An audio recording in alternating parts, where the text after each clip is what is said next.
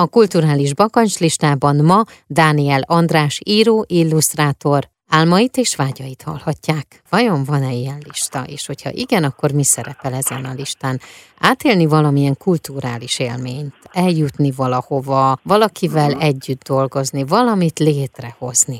Hú, ez sok minden egyszerre. Olyan fajta listám, amit rendszeresen írogatok, olyan nincsen. Fejben persze van ilyen lista, hogy azt hiszem mindenkinek, tehát ilyen ilyen vágyak azért ott vannak különböző fiókokban az ember fejében, és aztán ezeket a fiókokat szeretné egyszer kihúzni. Ilyen helyek tekintetében mondok mondjuk kettőt, egy, egy könnyebben megvalósíthatót meg egy talán kevésbé könnyen megvalósítható. A könnyebben megvalósítható az a bázeri Paul Klee múzeum vagy központ, ahova nagyon szeretnék már egy ide elmenni, mert Paul Klee, aki egy, egy svájci festő volt, az egyik kedvenc művészem, és, és nagyon szeretnék oda egyszer eljutni, munkáit látni különféle európai múzeumokban is.